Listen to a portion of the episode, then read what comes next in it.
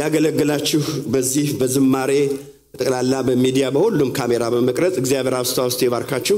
ከዚህ ካለው ሰው ይልቅ ደግሞ በውጭ ባለውትን ሁሉም ሰርቭ ስለምታደርጉ ጌታ ስም ብሩክ ለዘላለም። እንዲህም በተሰባሰብንበት ጊዜ የእግዚአብሔር ክብር አለ።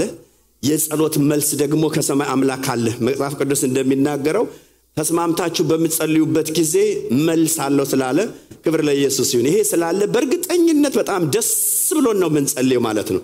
ለምክንያቱም መልስ እንዳላውቀን ማለት ነው።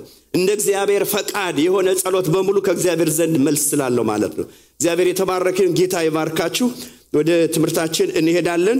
ባለፈው እያጠናን የነበረው እየተማርን የነበረው በጣም አስፈላጊ የሆነ መሰረታዊ የሆነ ነገር ጌታ ኢየሱስ ክርስቶስ ቤተ ክርስቲያንን ትልቅ ተልኮ የሰጣት መልእክት ቢኖር ሰዎች ወይም እኔና እናንተ ምዕመናን ደቀ መዝሙር ሆነን እንድንወጣለት ነው። ሌላ ነገር መጽሐፍ ቅዱሳቸውን ስታነቡ፣ ምክንያቱም በዚህ በደቀ መዝሙር ውስጥ ያለ ሁሉም ነገር አለ። ስለዚህ ብዙ ጊዜ ግን ይሄ ደቀ መዝሙር የሚለውን principle ኦችን፣ መመሪያዎችን ጥሰን ሌላ ነገር ስንፈልግ ብዙ ከእግዚአብሔር ጋር እንተላለፋለን ማለት ነው። ግን መጽሐፍ ቅዱስ የሚለው ቤተ ክርስቲያን ውስጥ ደቀ መዝሙር አፍሩልኝ፣ ደቀ መዝሙር አበጁ፣ ደቀ መዝሙር ስሩ በእግዚአብሔር ቃል የተባለው እንጂ ሌሎችን አይደለም። ሌሎች ነገሮች ምናልባት አያስፈልጉም ማለት አይደለም። በደቀ መዝሙር ውስጥ ግን አሉ ውስጥ ስለዚህ መጽሐፉ የሚነግረን እንደዛ ነው። ብዙ ስኮላሮሶችን አምጡልኝ አላለም። በኢየሱስ ክርስቶስ ዘመን ላይ ብዙ ስኮላሮች ነበሩ። መጽሐፍ ቅዱሳችን ባለፈው እንደነገርኳችሁ፣ ምክንያቱም ደቀ መዝሙር እውቀትን ለብቻ ይዞ የሚሽከረከር አይደለም። እስቲል አሁንም በደንብ መያዝ ያለብን ያወቅነውን መተግበር ካልቻል የደቀ መዝሙር ሳይሆን በኢየሱስ ዘመን ብዙ ስኮላሮች ነበሩ። ፈሪሳውያን፣ ጸሐፊዎች፣ ካህናቶች ደቀ መዝሙር ሊሆኑ አልቻሉ። ግን ቃል ነበራቸው። መጽሐፍ ቅዱስ ይነግረናል።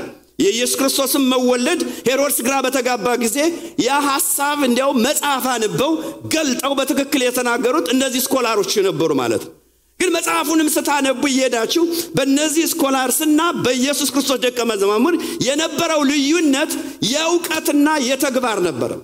ኢየሱስ ክርስቶስም ይሄ እንድናይ ያላረግ ዮሐንስ ማቴዎስ ምዕራፍ 23 ላይ ሄዳችሁ ስታነቡ በተለይ ስለ እነዚህ ፈሪሳውያን ጸሐፊዎች ግልጽ አድርጎ ይነግረናል። እውቀት አላቸው ብዙ ነገር አላቸው። ግን እውቀታቸው በእምነት ስላልሆነ ከስራ ጋር የተነካካ አይደለም ይላቸዋል። በጣታቸው ሊነኩት የማይችሉ ስለዚህ በአእምሮ ያበጠ ሰው ብዙ ጊዜ ብናፈራ ደቀ መዝሙር ነው ማለት አይደለም። ስለዚህ ስንጀምር የደቀ መዝሙር ዋና ሐሳብ ኢየሱስ ክርስቶስን እንደ መርህ፣ ኢየሱስ ክርስቶስን እንደ ፈለግ በመከተል በስራና በቃል ሮሜ ባለፈው ምዕራፍ ባለፈው ያነበብኩላችሁ ጳውሎስም ይሄንን ይደግመዋል። እነ ጴጥሮስም ይሄንን ነው የሚደግሙት። ስለዚህ የሐዋርያት ሥራ ምዕራፍ አራት ላይ ዳችሁ ስታነቡ እነዚህ ፈሪሳውያን ጸሐፊዎች እነዚህን የገሊላ ሰዎች ያውቋቸዋል። ምንም ነገር ምንም ከዚህ በቃለ ቶራን በደንብ ማብራራት የማይችሉ ናቸው ይሏቸዋል። ግን በስራና በቃል ያወቁትን ቃል ከስራ ጋር ሳይለያዩ ስለሚያደርጉት እነሱ የሚያደርጉትን ማድረግ አልቻሉ። ምዕራፍ አራት ላይ የሐዋርያት ሥራ ስታነቡ እነዚህ ያልተማሩ የገሊላ ሰዎች ግን የተማሯትን ያንን እውቀት የሚተገብሩ ነበሩ ማለት ነው። ስለዚህ በስራና በቃል ኢየሱስ ክርስቶስ ደቀ መዛሙርቶችን ቃል ብቻ አስተምሩልኛል አለ። እንዲያውም order ኡ የአዲስ ኪዳን concept ካነበብን ኢየሱስ ክርስቶስ ይላል በስራና በቃል ይላል። ጸሐፊው ሉቃስ ምዕራፍ 24 ላይ ይህን ይነግረናል። ግን የሐዋርያት ሥራን ምዕራፍ አንድን ሲያነስ ሌላ ሁለተኛው መጽሐፍ ሲጽፍ ምንድን ነው የሚለው? ኢየሱስ ክርስቶስ በስራ የጀመረውንና ሊያስተምር ነው የሚለው። order ኡ ራሱ አልተዛባም። እንግዲህ ከጸሐፊዎቹ መካከል ከአርባ የማያንሱ ጸሐፊዎች አሉ፣ ስልሳ ስድስቱ መጽሐፍ የጻፉት ከነዚህ ውስጥ አብዛኛዎቹ ማለት ወይም 99 percent ማለት ትችላላችሁ ከሉቃስ በስተቀር የአይሁድነት background አላቸው። ማለትም background የቶራ ነገር concept አላቸው። ሉቃስ ግን ግሪካዊ ነው። ስለዚህ ኮፒ ኢየሱስን ያደ በስራና ስለዚህ ኢየሱስ ክርስቶስ በስራና በቃል የሐዋርያት ሥራ ምዕራፍ 19 ሄዳችሁ ስታነቡ ጳውሎስ በኤፌሶን ያገኛቸው ደቀ መዛሙርቶች ብዙ እውቀት አልነበር። እውቀት አይኑር ማለት እንዳልሆነ ይገባቸዋል። ግን የምናውቀውን ማንተገብር ከሆነ ፈሪሳዊ ከመሆን ነፃ ሊያወጣን አይችልም። ስለዚህ church የሚያስፈልጋት ያመነውንና የገባውን የሚተገብር ሰው ማለት ነው። ኢየሱስ ክርስቶስ practical ሰዎችን አፍሩልኝ ነው ያለ። ምክንያቱም practical የሆኑ ሰዎች ምን ያደርጋሉ ማለት ነው? ከመናገር አልፎ የሚሉትን የሚያደርጉ ከሆነ ሰዎች theory ውን ሳይሆን የሚሉትን በማድረግ ማለት ነው። ኢብን አዳዲስ ክርስቲያኖች አዳዲስ ክርስቲያኖች ግራ የማይጋቡት theory ስንነግራቸው ሳይሆን practical የሆነ ነገር ከኛ አይተው ኮፒ ማድረግ በጣም ይቀላቸዋል ማለት ልጆች አይታችሁ ከሆነም ብዙ ጊዜ የተወለዱ ልጆች theory አይደለም የምናስተምራቸው። እናትና አባት የሚያደርገውን ትንንሽ ልጆች የሁለት ዓመት የሶስት ዓመት ልጆች ብድግ ብለው ያንኑ ማድረግ ይፈልጋሉ። idea ው እንኳ clue ብ አይኖራቸው። ስለዚህ ደቀ መዛሙርቶቹም የሚያደርጉት የነበረ ያንኑ ነው። ያመኑበትን ያደርጉ ነበር ማለት ዛሬ በማናምንበት ብዙ ነገር ስለሰበሰብን አይደለም። real ደቀ መዝሙር በዚህ ውስጥ እንዲያልፍ የእግዚአብሔር ሙሉ የሆነ የእግዚአብሔር አጀንዳ እንደሆነ መጽሐፉ ይነግረናል። ለዚህ ነው የሐዋርያ ሥራ ላነብላችሁና ወደ ዛሬው ሐሳብ ልጥ ልምጣ። ኢየሱስ ክርስቶስ ስራውን መጀመሪያ ስራ ያስቀድማል። ምክንያቱም አንድን ሰው ስታስተምሩት ካስተማራችሁ በኋላ practical ነው። ላቦራቶሪ እንኳን ልታሳዩት የምችሉት እናንተው ራሳችሁ test ካረጋችሁት ነው ማለት አለበለዛ ግን እውቀቱን ይዞ እንዴት ተገብረዋለሁ ሲል ሰው ምንም መልስ የሌለን ከሆነ real ደቀ መዝሙር አይደለን የሐዋርያት ሥራ ምዕራፍ አንድ ላይ ላንብላችሁ። ሉቃስ ምዕራፍ ወንጌሉ ላይም የጻፈው ሐሳብ የኢየሱስ ክርስቶስ ሙሉ የሆነ ሐሳብና concept church እንድታደርግለት የፈለገው እሱ ሊያደርግ የጀመረውን ነው የሚሉ ቀጥሎ ማስተማሩን ይናገራል። የሐዋርያት ሥራ ምዕራፍ አንድ በጌታ ስም አነባዋለሁ ቴዎፍሎስ ወይ ኢየሱስ የመረጣቸውን ሐዋርያት በመንፈስ ቅዱስ ካዘዛቸው በኋላ እስካረገበት ቀን ድረስ ያደርገውና ያስተምረው ድርጊት የሌለው እውቀት ያው እነዛ ፈሪሳውያን ጸሐፊዎች ናቸው። ማቴዎስ 23 ላይ ዳችሁ ታነቡ ድርጊት የሌለው እምነትም የለበትም አመንኩ ተናገርኩ። ያመነ ሰው practical ያደርጋል ማለት real ደቀ መዝሙር life ኡም ህይወቱም ያወቀውን የሚተገብር መሆን መቻል እንዳለበት መጽሐፉ ይነግረናል ማለት ነው። አለበለዛ ግብዝነት ፈሪሳዊነት ጸሐፊነት እዛ ጋ ነው category የሚሆነው ማለት ነው። እነሱ ደግሞ real ደቀ መዝሙር አልነበሩም እንዲያውም real ደቀ መዝሙሮቹን challenge የሚያደርጉ ኢየሱስ ክርስቶስን ወደ መስቀል ያመጡ ሰዎች ናቸው ማለት ነው። አለበለዛ ሃይማኖተኛ እንሆናል። ሃይማኖተኛ ደግሞ አድማ የሚሰራ ሰውን ለመግደል ለመስቀል ነው ማለት ነው። ያ ማቴዎስ ምዕራፍ 23 እጄ ላንብላችሁ አለበለዛ የህይወት ነገር የሚጨበጥ የሚቀመስ ነገር ከሌለን ማለት ነው። 23 ሙሉ የሆነው ሀሳብ ስለ እነዚህ ሰዎች ነው የሚናገሩ እሺ ማቴዎስ ምዕራፍ 23 ሙሉን ስታነቡት በጣም በሚገርም ሀሳብ አለ። እዛ ጋር ብዙ መቆየት ስለማልፈልግ ብቻ በዛን ጊዜ ኢየሱስ ለህዝቡና ለደቀ መዛሙርት እንዲህ ብሎ ነገራቸው። ጸሐፎች ፈሪሳውያን በሙሴ ወንበር ተቀምጠዋል። ስለዚህ ያዘዟችሁን ሁሉ አድርጉ። ቃል ነው የሚናገሩ። ግን ህይወታቸውን እንደ ብቻ check እናድርግ። real ደቀ መዝሙር አድርጉ ግን በጣም scholar በጣም best የሆነ idea አላቸው። ከኢየሱስ ክርስቶስ ከመወለድ ጀምሮ የፈለጋችሁትን ብትሉት በጣም respected የሆኑ ሰዎች ናቸው ማለት ግን ምን ይላል? እንደ ስራቸው ስራቸውን ግን አታድርጉ። ለዚህ ነው ህይወታችን አሁን ቸክ ቢደረግ ላይፋችን ህይወታችን ቸርች እንደ መምጣት ሳይሆን የሚዳሰስ የሚቀመስ መሆን መቻለም ስራቸውን እንዴት ትልቅ ስድብ ይመስላችኋል ከሌን እንኳ ዝም ብለ ስማው እንጂ ስራውን ምናም ከተባላች እኮ የላችሁም። ሪሊ የምንናገረው ማናደርግ ከሆነ ያወቅነው ማንተገብር ከሆነ እነዚህ ሰዎች ሀሳባቸው መንገዳቸው በሚገርም ሁኔታ ምን ይላል? ኢየሱስ እንደ ስራቸው አታድርጉ።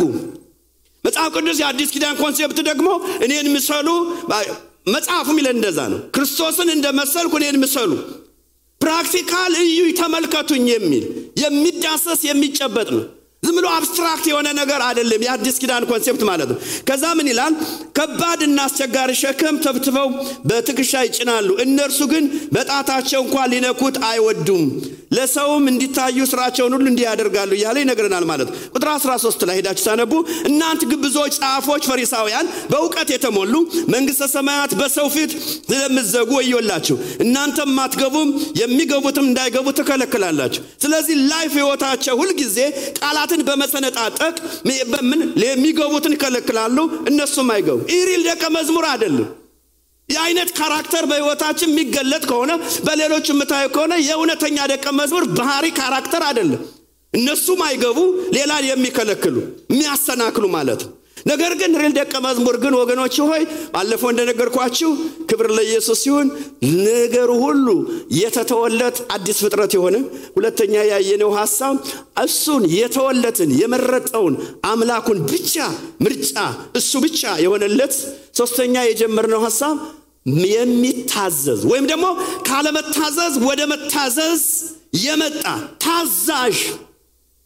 ይህን ሐሳብ ላይ ነው ባለፈው የጀመር ይህንን ሐሳብ እናያለን። ታዛዥ መሆን የደቀ መዝሙር ባህሪም ነው፣ ካራክተርም ነው። ከእግዚአብሔር ወግኖ የሚሰራ ሰው በሙሉ ታዛዥ ነው ወደሚለው ሐሳብ እንመጣለን። ለምን ቢባል አለመታዘዝ የኃጢአት ሁሉ ቁንጮ ምንጭ እንደሆነ ከመላእክት ጀምሮ እስከ ሰው ድረስ ባለመታዘዝ ሰው ከእግዚአብሔር ከተለየ ከእግዚአብሔር ከወደቀ መታዘዝ የሚባለው ነገር በአንድ ሰው ወደ ሰው ልምጣና ከመላእክት አልፌ በአንድ ሰው ምክንያት አለመታዘዝ እስካሁን ድረስ ነገር ግን በአንዱ መታዘዝ ሮሜ ምዕራፍ አምስት ላይ ባለፈው ስላነበብን ወደዛ ሊሄድም በአንዱ መታዘዝ በኢየሱስ ደግሞ ጽድቅ እንደነገሰ ሁሉ እስቲል ከዛ በኋላም ይሄ የመታዘዝ መንፈስ በደቀ መዝሙር ህይወት ውስጥ ይሰራል ማለት ነው።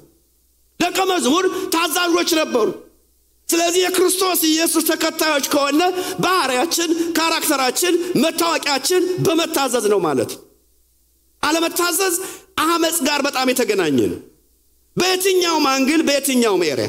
ስለዚህ በአራቱ ሀሳቦች ብዙ ባልቆይም ቶሎ ቶሎ ብዬ አሳያቸዋለሁ። ይሄ መታዘዝ የሚገለጠው የሚታወቀው በምን ሁኔታ ነው? practical ከ life ኣችን ጋር የተገናኘ ማለት በአራቱም መንገድ መታዘዝና ለመታዘዛችን ይገለጣል፣ ይታወቃል። እነዚህ አራቱ መንገዶች ደግሞ በጣም የእግዚአብሔር ሐሳብ ያለባቸው የእግዚአብሔር constitution ስለሆኑ እነዚህ እናያለን። አንደኛ ለእግዚአብሔር መታዘዝ፣ ይህንን አስቀድማለሁ ምን ማለት እንደሆነ። ሁለተኛ በቤተሰብ ውስጥ ባለን relationship ያለን መታዘዝ በዛም ይለካል። ሶስተኛ በቤተ ክርስቲያን ውስጥ ያለን መታዘዝ፣ አራተኛ በመንግስታት ውስጥ ያለን መታዘዝ። እነዚህን አራቶቹን አብረን እናያለን ማለት ነው። ስለዚህ የመጀመሪያ ለእግዚአብሔር መታዘዝ ማለት ምን ማለት ነው? እግዚአብሔር ቁጭ ብሎ በቃ ይህን አድርጉ እያለ አሰማርቶን እንደዚህ ነው? no አይደለም። መጽሐፍ ቅዱሳችን ግልጽ ነው። ብዙ በዚህ ዙሪያ ላይ አልቆይም። ነገር ግን source ኡ ይሄ ስለሆነ ሰው ለእግዚአብሔር ከታዘዘ ሶስቱን ሀሳቦች በሙሉ ስናይ በጣም ግልጽ ይሆናል ማለት ነው። ምክንያቱም reference point ኣችን የመጨረሻው ሰው ለእግዚአብሔር መታዘዙ ጋር ነው። ይህን ነው check የምናደርገው ማለት ነው። ለእግዚአብሔር መታዘዝ ማለት ምን ማለት? አንደኛ በጣም ግልጽ የሆነ መጽሐፍ ቅዱስ እንደሚነግረን ከብሉይ እስከ አዲስ ኪዳን ለእግዚአብሔር መታዘዝ ማለት ለሕያው ቃሉ እሱ ለተናገረው ሳይቀነስ ሳይጨመር ያን ማድረግ ማለት ነው። በዚህ ቃል ውስጥ ነው ቤተሰብም የሚገባው። በዚህ ቃል ውስጥ ነው ቸርችም የምትገባው። በዚህ ቃል ውስጥ ነው ቤተ ማለት ባለስልጣኖችም የሚገቡት ማለት ነው። ስለዚህ ለእግዚአብሔር መታዘዝ ማለት ለቃሉ መታዘዝ ማለት ዘዳግም ምዕራፍ 30 ላይ ሄደን አንበን ሐሳቡን ወደ አዲስ ኪዳንም አመጣና ቶሎ ቶሎ ብዬ እነዚህን አራት ሐሳቦችን እናያለን። እሺ ዘዳግም ምዕራፍ 30 በጌታ ስም ሄደን እናነባለን። ኢየሱስ ጌታ ነው። ሃሌሉያ።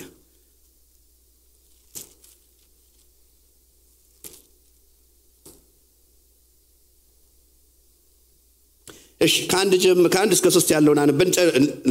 እንዲህ ይሆናል ዘዳግም ምዕራፍ 30 እንዲህ ይሆናል እኔ በፊትህ ያኖርኩት ይህን ነገር ሁሉ በረከቱና መርገሙን በወረደብህ ጊዜ አምላክህም እግዚአብሔር በሚበትንህ በአሕዛብ ሁሉ መካከል ሆነ በልብህ ባሰብከው ጊዜ ወደ አምላክህ ወደ እግዚአብሔር ተመልሰህ እኔ ዛሬ እንደማዝህ ሁሉ አንተና ልጆችህ በፍጹም ልብህና በፍጹም ነፍስህ ለቃሉ በታዘዝክ ጊዜ ለማን?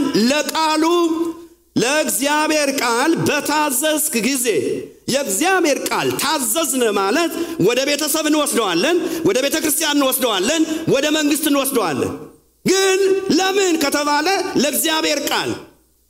ስለዚህ family ውስጥ ወስደን apply ስናደርገው አንድ ሰው ለቤተሰብ እዛ ውስጥ መታዘዝ የሚለውን ሳይሆን ለእግዚአብሔር መታዘዝ ጋር ነው የምናገናኘው ማለት ነው። source ኡ ምንጩ ያ ነው። ምን ማለት ነው? ለእግዚአብሔር ቃል ማለት ነው። ምክንያቱም ወደ ቤተሰብም ብንወስደው ወደ church ም ብንወስደው ወደ ቤተ መንግስት ወደ መንግስትም ብንወስደው at the end of day እያንዳንዱ መታዘዝ reward ስላለበት እያንዳንዱ መታዘዝ ብድራት ስላለበት ከልጅ ጀምሮ ሚስት የለ ባል የለ church ውስጥ member የለ ሁሉም ላይ እያንዳንዱ መታዘዝ ላይ የእግዚአብሔር መሆናችን ሁለተኛ ለቃሉ መገዛታችን ለቃሉ መታዘዛችን ሶስተኛ ደግሞ እዛ ውስጥ የምንሰጠው service ላይ reward እንዳለ መጽሐፍ ቅዱስ ይነግረናል ማለት። ስለዚህ ለእግዚአብሔር መታዘዝ ማለት ለቃሉ የእግዚአብሔር ቃል ለሚለው ነገር በሙሉ ማለት ነው። እዚህ ላይ ምንላል በፍጹም ለቃሉ በታዘዝክ ጊዜ አምላክ እግዚአብሔር ምርኮህን ይመልሳል ማለት ነው። በፍጹም ለእግዚአብሔር ቃል መታዘዝ ማለት ነው። እግዚአብሔር ስም ብሩክ ለዘላለም። ይሁን ሁላችሁ መጽሐፍ ቅዱሳቸውን ስታነቡ እነዚህ ደቀ መዛሙርቶቹ በሚገርም ሁኔታ priority ቅድሚያ የሰጡት ለእግዚአብሔር ቃል ነው። ስለዚህ ለእግዚአብሔር ቃል ቅድሚያ ሰጡ ማለት church ውስጥ apply ለማድረግ ብቻ አይደለም ቤታቸውም ውጭ ላለው መንግስትም በኑሯቸው በሪሌሽንሽፓቸው በሙሉ ይህንን ያካተተ ሀሳብ ነው ማለት። ለእግዚአብሔር ቃል የሚታዘዝ የሚል ሀሳብ አለ ማለት የእግዚአብሔር ስም ብሩክ ለዚህ ነው የገባቸው ሰዎች ትእዛዝ አለ። ልብ በሉ በምድር ላይ ብዙ ትእዛዞች አሉ። አንዳንድ ጊዜ የእግዚአብሔርን ሀሳብ የሚጋፋ ትእዛዝ ሲመጣ ይለዩታል ማለት። መጠን አለው ማለት አሁን የሐዋርያት ሥራ ምዕራፍ አራት ላይ ሂዳችሁ ስታነቡ ምን የሚል ትእዛዝ መጣላቸው ማለት መጽሐፍ ቅዱስ ለመንግስት ታዘዙ እያለ ከዛ በኋላ ግን የእግዚአብሔር ትእዛዝ የእግዚአብሔር ቃል ከማንኛውም ነገስታቶች ይበልጣል የሚል ተምረዋል ለይተን ነው የምናውቀው ማለት ስለዚህ ዛቻ በተለይ በኢየሱስ ክርስቶስ ስም ካሁን በኋላ እንዳሰብኩ እያሉ ጸሐፊዎች መሪዎች ነገስታቶች or ትእዛዝ አመጡባቸው እነዚህ ሰዎች የእግዚአብሔርን ቃል ስለሚታዘዙ እናውቃለን። በዛን ዘመን እንዲያውም ጳውሎስ ሲጽፍ እንመጣበታለን። እያሰቃዩቸው ለመንግስት መገዛት እንዳለባቸው መጽሐፉን የተጻፈበት season ራሱ የሚያስገርም ነው ማለት። ግን ምን አሉ?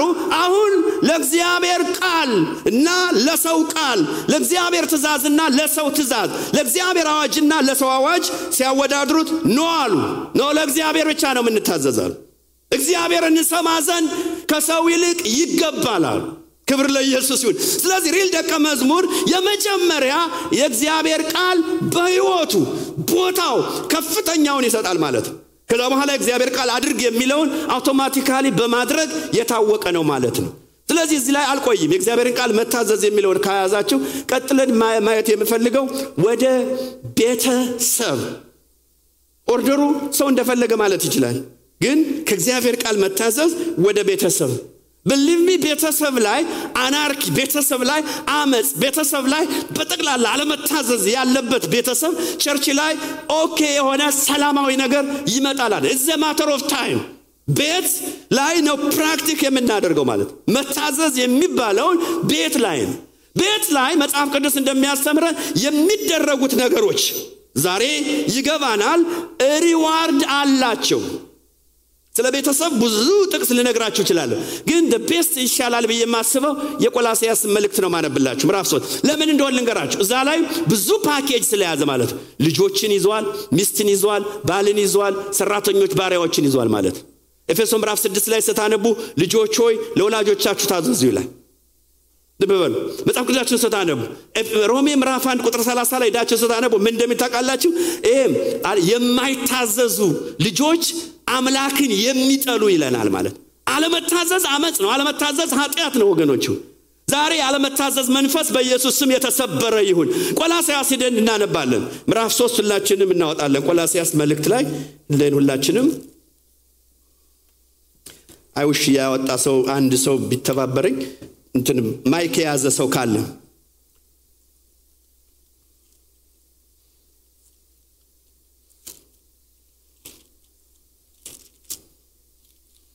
ሌሎቹ በጣም በብዛት ማየት እንችላለን። ጴጥሮስ ላይም ያለ ክፍል አለ ግን ይህም ብቻ ባይ ጥሩ ነው። ቆላሲያስ ምዕራፍ 3 ቁጥር 18 አካባቢ ላይ እናወጣና እናነባለን። more ብዙ ሀሳቦችን ስለያዘ ማለት ነው።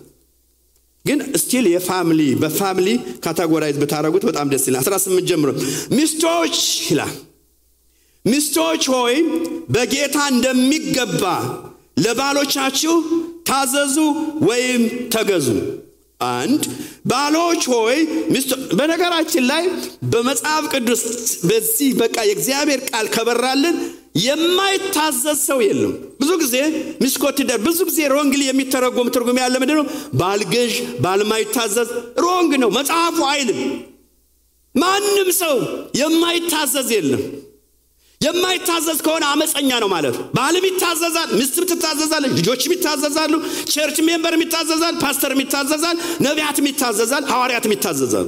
ባለፈው እንደነገርኳችሁ እንዲያውም የመሪዎች ዋናው criteria በመጽሐፍ ቅዱስ ካያችሁ ቲቶ ምዕራፍ 1 ቁጥር 16 ላይ ቁጥር 6 ላይ ባለፈው እንዳየነው ምንድን ነው ያልኳችሁ?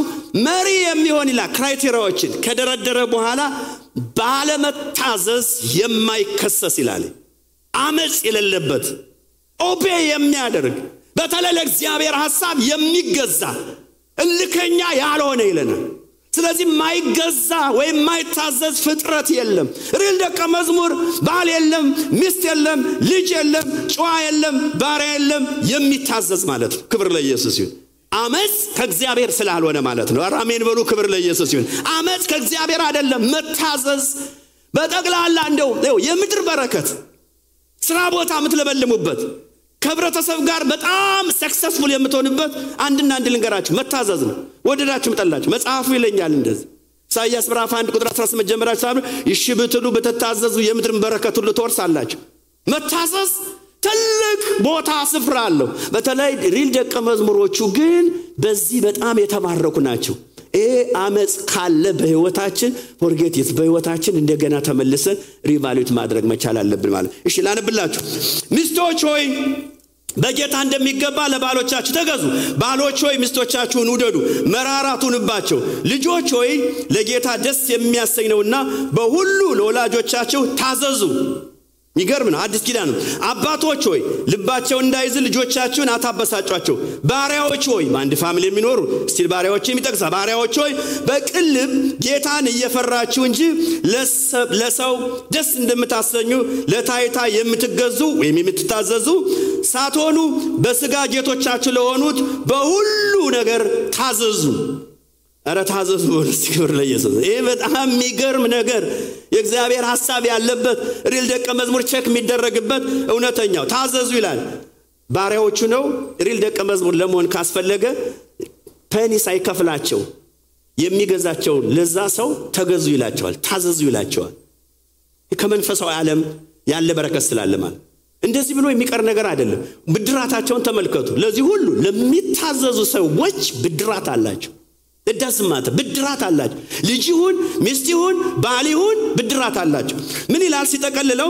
የምታደርጉትን ሁሉ በትጋት እንዲያውም አድርጉት፣ በትጋት ታዘዙ፣ ከጌታ የርስትን ብድራት እንድትቀበሉ የርስት ታውቃላችሁና የምታገለግሉትን ጌታ ክርስቶስ ነውና የሚበድልም የበደለውን በብድራት ይቀበላል፣ ለሰው ፊትም አድሎ የለም። እነዚህ መታዘዞች በሙሉ ከመንፈሳዊ ዓለም ጋር በጣም የተገናኙ ናቸው ማለት ነው።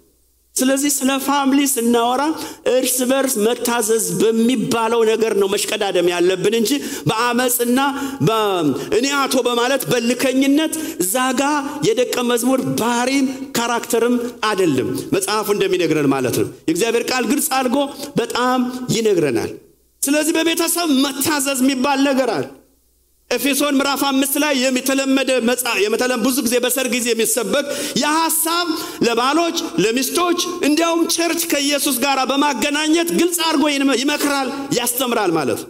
እዛ ውስጥ humble የሆነ ክርስቶስን የሚያሳይ life ና ህይወት ነው የሚጠበቀው ማለት አንዱ ለአንዱ መታዘዝ የሚባል ነገር አለ ማለት በመታዘዝ ተሽቀዳዳሚዎች መሆን ነው ያለብን። rebel ማመፅ ትክክለኛ ነገር አይደለም። የ real ደቀ መዝሙር ባህሪም character ም አይደለም። ወደ ቤተ ክርስቲያን ልምጣ። መጽሐፍ ቅዱስ ግልጽ አድርጎ ይነግረን። ቤተ ክርስቲያን ውስጥ መታዘዝ ፈጽሞ ቤቱን ሲሞላው ሃሌሉያ ብለን ሳንዘምር የእግዚአብሔር ክብር ቤቱን ይሞላዋል። ምክንያቱም በአመፅ የእግዚአብሔር ነገር ስለሌለበት መታዘዝ ራሱ ይህ ቤተ ክርስቲያን መታዘዝ በደንብ ግልጽ አድርጎ መስበክ ማስተማር ጥሩ ነው። ብዙ ጊዜ mind ኣቸው የሰዎች መታዘዝ ሲባል የሆነ ለፓስተሩና ለሽማግሌዎች ይመጣል። አይደለም። ከቤተሰብ ነው የጀመርኩት። በእያንዳንዱ የአገልግሎት ዘርፍ ራሱ full of መታዘዝ ነው ማለት። ለፓስተሩ ምንድን ነው የምታዘዙት? ለሽማግሌዎች ምንድን ነው የምትታዘዙት? ለወሊቲንግ እኮ የእግዚአብሔርን ቃል ሲያስተምሩ ያንን መታዘዝ ማለት ሌላ ነገር ምንም ነገር የለም። ግን church ውስጥ ርን የሆነ መታዘዝ የሚገለጸው ከ member ጀምሮ በእያንዳንዱ አገልግሎት ዘርፍ ላይ በሙሉ አንዱ ለአንዱ እርስ በርሳችን ነው የሚለው አንዱ ለአንዱ በመታዘዝ ባህሪ character መገለጽ ማለት ነው። ይህንን ነው ማፍራት ያለብን እንጂ rebel የሚያደርግ ሰው ዝም ብሎ ምድረ ሽፍታ ቤተ ክርስቲያን produce ማድረግ የለባት። በግልጽ ነው መነግራችሁ። rebel የሚያደርግ የሚያስፈራራ ሲመጣ በቃ አይደለ እንደ ተዋጊ ቀንዳ ምናምን እንደዚህ አይነት church የላትም። በጣም ግልጽ አድርጌ ነው መነግራችሁ። ሲመጣ ሰው መቼ ይዤው መቼ አግኝቸው መቼ አውርቼው የሚባል full of humble ሙሉ በሙሉ humble የሆኑ ሰዎችን ሰው ማየት ይፈልጋል።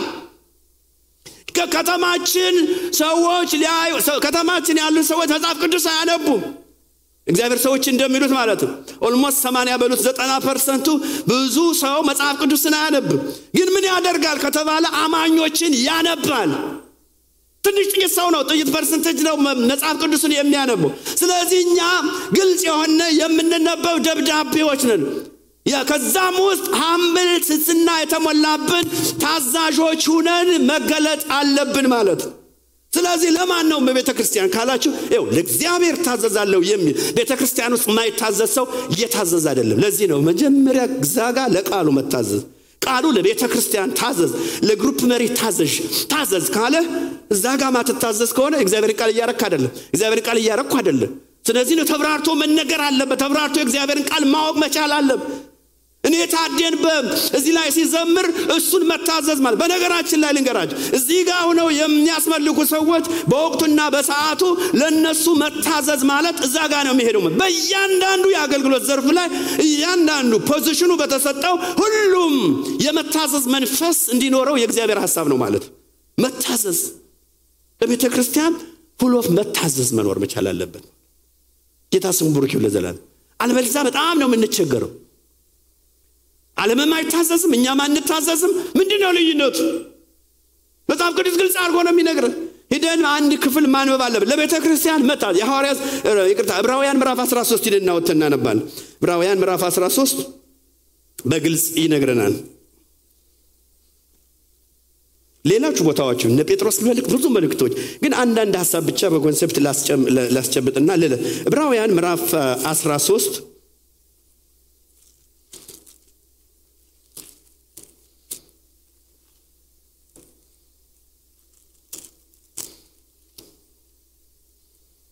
ምን ይላል? ቁጥር 17 ሌላ ቦታ ላይ በብዛት በስፋት ይነግረናል።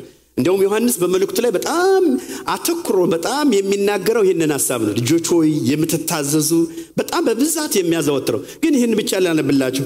ቁጥር 13 ዕብራውያን ምዕራፍ 13 ቁጥር 17 ለዋኖቻችሁ ለመሪዎቻችሁ ታዘዙና ተገዙ እነርሱ ይላል ስሌትን እንደሚሰጡ አድርገው ይህንኑ በደስታ እንጂ በሐዘን እንዳያደርጉት ይህ የማይጠቅማችሁ ነውና ስለ ነፍሳችሁ ይተጋሉና። ስለ ነፍሳችሁ ይተጋል ማለት ነፍሳችሁ ልዋጭ አይደለም። የእግዚአብሔርን ቃል ለነፍሳችሁ ይመግባሉና ለነሱ ታዘዙ። በነገራችን ላይ ለመሪዎች ታዘዙ ማለት ለመሪው የሆነ personal interest አይደለም። መሪው ውስጥ ላለ ለእግዚአብሔር ቃል ለእግዚአብሔር ሀሳብ ለእግዚአብሔር አጀንዳ ታዘዙ ተገዙ ማለት ያ ማለት ለእግዚአብሔር ቃል ማለት period ብዙ ጊዜ አንዳንድ ሰዎች ሰውየውን ያዩና የእግዚአብሔርን ቃል መለየት ያቅታቸዋል። No! አሁን ታዘዙ የምትባሉት ለእግዚአብሔር ቃል church ውስጥ የሚደረጉት ድርጊቶች በሙሉ ለእግዚአብሔር ቃል ምክንያቱም ብድራትን focus ብድራትን ተመልክተን ነው ማለት ነው። ስለዚህ ይህንን አስበን ነው የምናደርገው። ስለዚህ ለመሪዎች መታዘዝ በጣም በጣም ወሳኝ ነው ማለት ነው። የእግዚአብሔር ስም ብሩክ ይሁን ለዘላለም። አሜን ኧረ አሜን አሜን።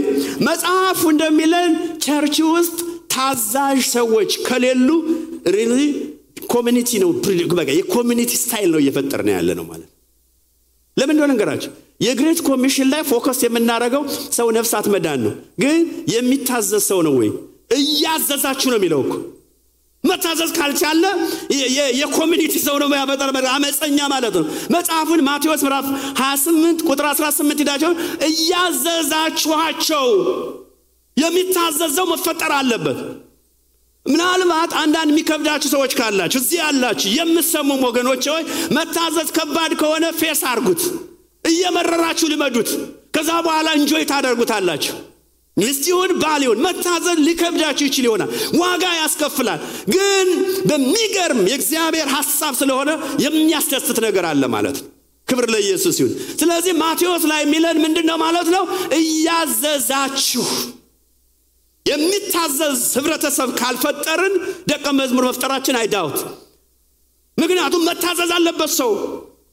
ስለዚህ የሆነ box ውስጥ ልከታችሁ ፈልጌ አይደለም። በየትኛውም ነው apply የምናደርገው መታዘዛችን ማለት ከ community የምንለየው በዛ ነው ማለት respect church ውስጥ ብሪን በቃ ማለት መታየት አለበት። መጽሐፍ ቅዱሳዊ ነገር ነው ማወራችሁ። መቼስ ምን respect ምናምን ፈልጎ ነው ካላችሁ ጥሩ ይሁንላችሁ። እኔ ግን ልንገራችሁ፣ ሰው ይውላችሁ፣ ሰው አንድን ሰው respect በማድረጉ በመታዘዙ የሚከብረው ቦታና ትልቅ ቦታ የሚያገኘው ራሱ ሰውየው ነው። ሰውን respect የማያደርግ ሰው ሲያወራችሁ ከጎናችሁ ብልም እናንተንም ያብጠለጥላችኋል። ታዛዥ አይደለም፣ አመፀኛ ነው ማለት ነው። እግዚአብሔር ስም ብሩክ ነገር ግን እግዚአብሔር የጠራን ወገኖች ሆይ ታዛዦች እንድን real ደቀ መዝሙር በመታዘዝ በጣም ይታወቃል። በጣም ይታወቃል። ሌላ ወደ ቤተ መንግስት ላምጣችሁ፣ ወደ ውጨኛው ዓለም ማለት ነው። እንግዲህ ቤትን አየን፣ church ን አየን። ለመንግስት ባለስልጣን ራሱ ሮሜ ምዕራፍ 13 ላይ ነፍስ በሙሉ እኮ ነው ለበላይ ባለስልጣናት በሙሉ ይታዘዙ፣ ይገዙ ይላል። መልእክቱ የተጻፈበት ዘመን ላይ እንዴት አንድ ሐዋርያ እኔና የአሁኑ ዘመን ክርስቲያኖች ቢኖሩ ጳውሎስም ድንጋይ ወግሩት ነበር። እኛን የሚያሰቃይ መንግስት ተገዝ ትላለ ትገዝ ትላለ። እዛን መንግስት በዛን ዘመን ይህ መልእክት ሲጻፍ አንድም ከቤተ መንግስት በተለይ በሮማውያኖች ለቸርች ወይም ለቤተ ክርስቲያን ለመጀመሪያዋ ቤተ ክርስቲያን ጥሩ አመለካከት አልነበራቸው። በዛን ወቅት ላይ ግን ይሄ የእግዚአብሔር ሐሳብ ነው። ከብሉይ ኪዳን ጀምሮ ይሄ concept ያለ ነው። አዲስ ኪዳንም apply መደረግ አለበት ብሎ ጳውሎስ በጠቅላላ ምን ይላቸዋል? ነፍስ ይላል። እንዲያውም በጣም የሚገርም ነገር ነው። ለበላይ ባለስልጣናት ይገዙ። የበላይ ባለስልጣናት ከእግዚአብሔር ነው የመጡትና ከእግዚአብሔር ነው ሹመቱን ያገኙትና ይለናል። ዛሬ nowadays ስንቶቻችን ወደ ራሳችን እናምጣው፣ ወደ የምንውልበትን የምናምጣው ስንቶቻችን ነው ለውጭ ሰዎች ማለትም ከ church ውጭም ከቤተሰብ ውጭም ላሉት ያለን ጥሩ ስታንዳርድ የጠበቀ ቋንቋ የምንናገር ራሱ እንገዛለን ተውትና፣ እንታዘዛለን ተውትና፣ wording ኦቻችን ራሱ ከአክቲቪስቶች ያልተለየ እኮ አስባችሁ ታውቃላችሁ? I wish Facebook ባልኖረ ማለቴ ነው። ምታዩት ጉድ እኮ በጠቅላላ እዛ ውስጥ እኮ እዛ ውስጥ ገብቶ ያለ ሰው እኔ ዝም ማንንም አድ ያደረግኩት መአት ሰው ነው አድ ያደረግኩት። ሰው የሚናገረው አያስደነግጥም? ፌስቡክ ላይ ገብተህ ተመሽገህ በቃ አለን የፈለገ ነገር ስጡን። አያሳዝንም? መጽሐፍ ቅዱስ የት ሄደ? ፌስቡክ እኮ የሆነ ዋሻ አይደለም። ለአንዳንዶቻችን ቤታችን ሆነን የሆነ ጠቅ ጠቅ ስናደርገው እዛ የሚቀር ይመስልሃል። እንዲያውም እንዲያው ፌስቡክማ ዓለም በሙሉ እኮ ነው በጠቅላላ የምትሰጠው ማለት ነው። ለመሪዎች ያለን respect መሪዎች ትክክል አይደሉም ብሎ መናገር nothing wrong ስድብ አለ። ግን ተራ የሆነ የወረደ ስድብ ገባቸው። ተራ የሆነ የወረደ ስድብ የወረዱ ሰዎች ሲያወርዱ አሁን በቅርብ ትራምፕ የተናገረውን አሁን ስንቱ ሰው ነው የወረደው? አረ በኢየሱስም አረ ልክ አይደለም ማለት እኮ ትክክል ነው። ግን የወረደ ተራ ቋንቋ ዝም ብሎ መሳደብ ምን ምን መሰደብ ክርስቲያን አይሳደብም። የመጀመሪያ life ኣችን ነው የነበረው። አሁን ግን አይሆንም። ከመንፈሳዊ ዓለም ይሄ በጣም የተከለከለ ነው። የይሁዳ መልእክት ሂዳችሁ አንብቡ። ጳውሎስ እዛ ቦታ ላይ ሲጽፍ ምንድን ነው የሚለው? even ሊቀ መላእክት እንኳ የስድብ ቋንቋ አላወጣም። ከመንፈሳዊ ዓለም ወግነን ምንኖር ከሆነ የስድብ ቋንቋ ተራ የወረደ የጨለማ ኑሮ የጨለማ life ነው። አይሆንም። መጽሐፍ ቅዱሳችን ና ነው ይሄ concept በጣም በሚገርም ሁኔታ በአዲስ ኪዳን በጣም የተብራራ ነው። ግን ብሉይ ኪዳን ራሱ ዘጸአት ምዕራፍ 22 ምን እንደሚል? ምን ይላል መሰላችሁ? ሄደን እናነበዋለን። የሕዝብህን አለቃ ወይም ፈራጆችህን ትሞሉልኛላችሁ። ፈራጆችህን ስደብ አትስደብ። በቤት ሁነህ ማለት እኮ በቤት ሁነህ በጓዳ ከሚስት ጋር ሁነህ እንኳን ነው የሚያወራው ያ ክፍል። እሺ ፈራጆችህን ስደብ ወይስ አትስደብ? ዳሽ እያስሞላ ነው። ስደብ ነው የሚለው ወይስ አትስደብ? ፈራጆችን አትስደብ፣ የህዝቡን አለቃ አትርገም። መጽሐፉ የሚለው እንደዛ ነው። ብሉይ ኪዳን ላይ ዘጸአት ምዕራፍ 22 ሂደን እናነብ ከፈለጋችሁ ምን እንደሚል ተመልከቱ። እንግዲህ ፈራጆ በቤት ሆነ እንኳ አትስደብ ይላል። አሁን እኔ የተሳሳቱ ሰዎች ትክክል አይደለም፣ መሪ ይሁን አይሳሳትም አይደለም፣ ትክክል አይደለም ማለት እንችላለን። ከፖይንት ተነስተን ግን ተራ ስድብ፣ ይሄ የወረደ ስድብ፣ የቀበሌ ስድብ፣ የሰፈርተኛ ስድብ ከኛ በፍጹም አይመጥነንም አይመጥነንም አይመጥነንም። ሂደን ወገኖች። ስለዚህ ዛሬ ይህን ትምህርት ተምረን መመለስ መቻል አለብን። ከአክቲቪስቶች መለየት አለብን ወገኖች። ይህ ክርስቲያን ነው ክርስቲያን አይደለም ከመባል ሪል ደቀ መዝሙር ከሆነ መሆን አለብን። ዛሬ በዚህ ቃል ተገስጾ ሰዎች መመለስ አለባቸው። ቃሉ ይገስጻል ይመክራልና ከምንም አንጻር አይደለም። መቀጠል የለብንም መቀጠል የለብንም። አሁን አንዳንዶቻችሁ ፓስተር ሰምቶ ነው ምናምን። ታዲያ ከየት ከማርስ ላምጣው? ጳውሎስ ምን እንደሚል ልንገራችሁ። በጣም ግልጽ አድርጌ ልንገራችሁ። ሰማው ብሎ መንጌ ወይ ሰብካል። እኔ ግን አይቼ ከሆነስ ምን ታውቃለህ? ስለዚህ መመለስ ነው የሚያዋጣ። ምንም አይደለም፣ ምንም ትክክል አይደለም። ክርስቲያን አያደርገውም፣ አያደርገውም። እስቲ አያደርገውም የምትሉ ክብር ለን አያደርገውም፣ አያደርገውም። ክርስቲያን አያደርገውም። የወረደ ነገር ነው። በቃ ተራ ቋንቋ እንዴ? አንዳንድ ጊዜ እኮ ሰው ሲሰዳደቡ ጭራቅ በቃላ የሌለውንም picturize ስታደርጉ።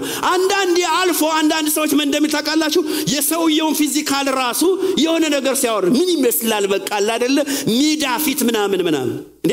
ከፈጣሪ ጋር እኮ የሚያጣላ ነገር ነው። አይመስላችሁም?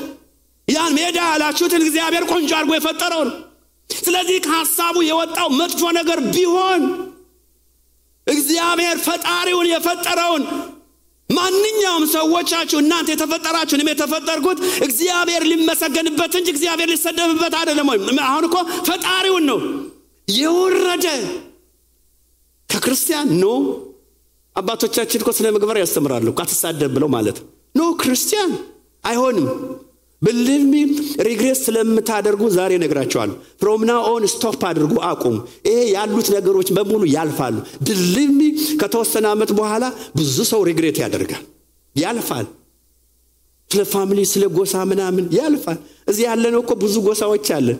አንዱ አንዱን ስትሳደቡ የሆነ ነገር idea ስታመጣ እኮ ጊዜ ካለፈ በኋላ ወንድምህን የተሳደብከው ምናልባት የውጭ ነገር አስበህ ሊሆን ይችላል። የውጭ ነገር አናዶ ሊሆን ይችላል።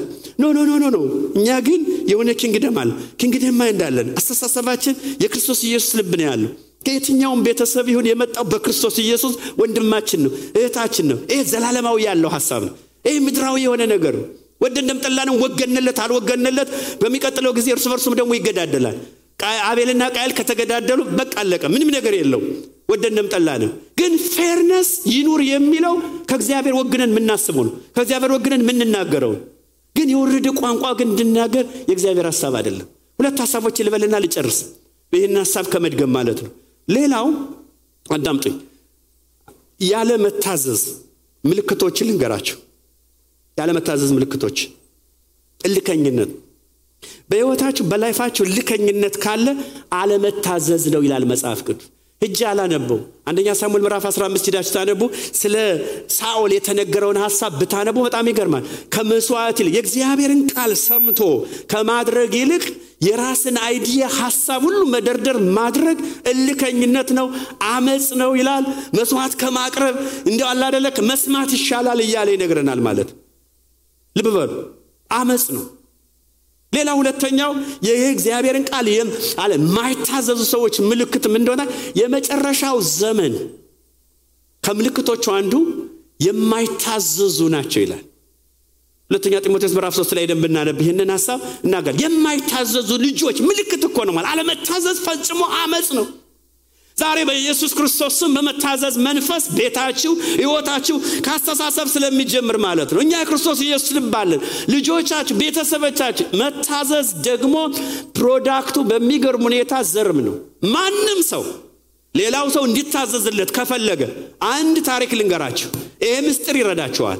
እናንተ ታዛዡ ነው፣ እግዚአብሔር የሚያስገዛላችሁ። እናንተ በውስጣችሁ አመፅ ካለ በፍጹም የትም ቦታ ብትሄዱ የአመፅ ዘርታችሁ የሆነ መታዘዝ ልታፈሩ አትችሉም፣ መታዘዝም ሊያገኛችሁ አይችልም። ስለዚህ ዘርም ጭምር ስለሆነ ማለት ነው። ያለመታዘዝ ምልክቶቹ በጣም በሚገርም ሁኔታ ትዕቢት፣ አመፅ፣ እልከኝነት ሌሎችን ልነግራችሁ እችላለሁ፣ ግን ከጊዜ አንጻር ሌላው የመታዘዝ ጥግ ልንገራችሁና ልጨርስ። የመታዘዝ ጥግ መታዘዝን መፈጸም ነው። የመታዘዝ ትልቁ ጥግ መታዘዝን መፈጸም ነው። ይሽ ማለት አይደለም፣ ቃላት ማውራት አይደለም። ማቴዎስ ወንጌል ምዕራፍ 21 ላይ እግዚአብሔር ቃል ሲናገር ሁለት ልጆች አባትየው ይህን ስራ ብሎ አዘዘው ይላል። አንደኛው ምን አደረገ ይለናል መጽሐፍ ቅዱስ ኖ አልሄድም አለ። ከዛ በኋላ ሄዶ ሰራው ይላል። ቀጥሎ ያለውን ደግሞ አዘዘው። ትንሹን እንበል ለምሳሌ ሂድና ስራ ሲለው ይሻ አባዬ እታዘዛለሁ እሄዳለሁ አለ።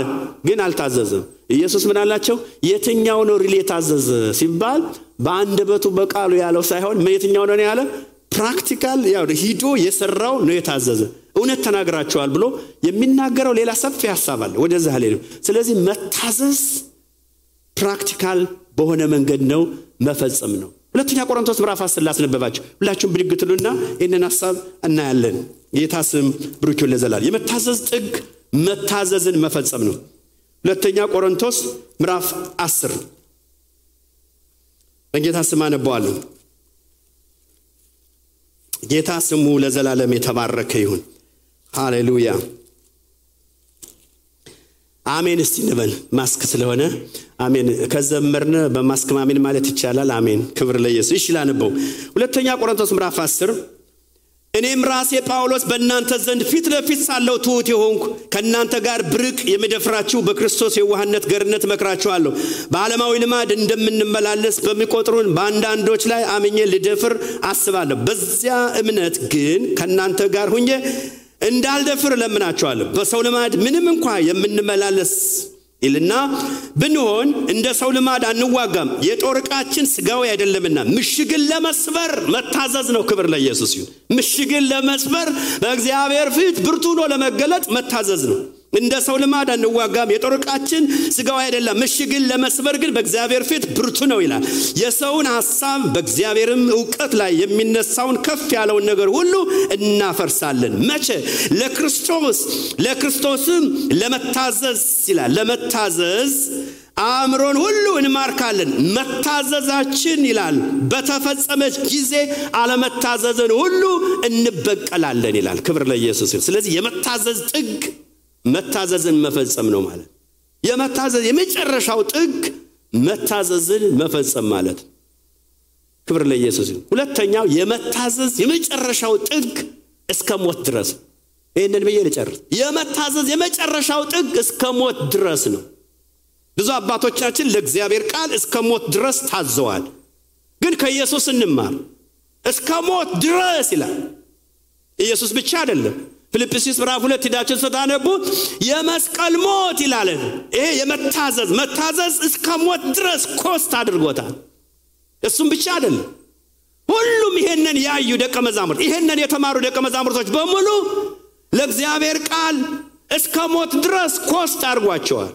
እነ ጴጥሮስን እንዲያውም አንዳንዶቹ በጣም ገብቷቸው እንምሰል አሉ። እነ ጳውሎስ ፊልጵስዩስ ምዕራፍ ሶስት ላይ በሞቱ እንኳ እስክመስለው ድረስ ስለዚህ የመታዘዝ ጥግ እስከ ሞት ድረስ cost ያደርጋል ማለት ነው።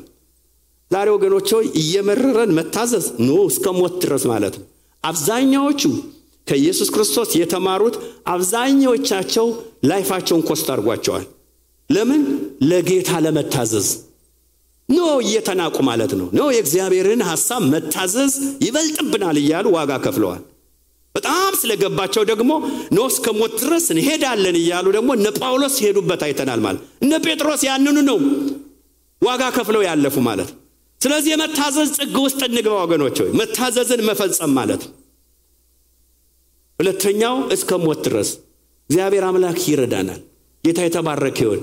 ክብር ለንጉሥ ይሁን ክብር ለንጉሥ ይሁን። እግዚአብሔር ይረዳናል። ሃሌሉያ። መታዘዝ ውስጥ እግዚአብሔር ያስገባል። እዚህ ውስጥ ያለ በረከት አለ። እጆቻችንን አንስተን እንጸልያለን። በማንኛውም ነገር ውስጣችን ባለው ነገር እግዚአብሔር ዛሬ በመታዘዝ መንፈስ ውስጥ ባርከኝ እንላለን። ሪል ደቀ መዝሙር ይሄ መንፈስ ነው ያለበት። ኢየሱስን ወገኖቹ በሽታ መንፈስ ኢየሱስ እንከተለዋለን። ስለዚህ መታዘዛችን ለእግዚአብሔር ይታወቅ ዘንድ በቤተሰብ በጓደኝነት አብረን በምንኖርበት ከተማ ሁሉ ይገለጥ ይላል እግዚአብሔር። በኢየሱስ ክርስቶስ ስም ይህ መንፈስ ዛሬ ያግኘን። በጌታ በኢየሱስ ስም ከዓለም የተለየ አስተሳሰብ ለእግዚአብሔር ብቻ የታዘዘ በጌታ በኢየሱስ ክርስቶስ ስም በዚህ መንፈስ ባርከን። እርስ በርስ መታዘዝ ብለሲንግ ነው ወገኖች ሆይ የእግዚአብሔርን ሐሳብና እቅድ ነው። እነዛ የይሳኮር ልጆች ወንድሞቻቸው ይታዘዙላቸው። nothing else ወገኖች፣ ምንም ማለት አይደለም። idea ይዘው ነበር።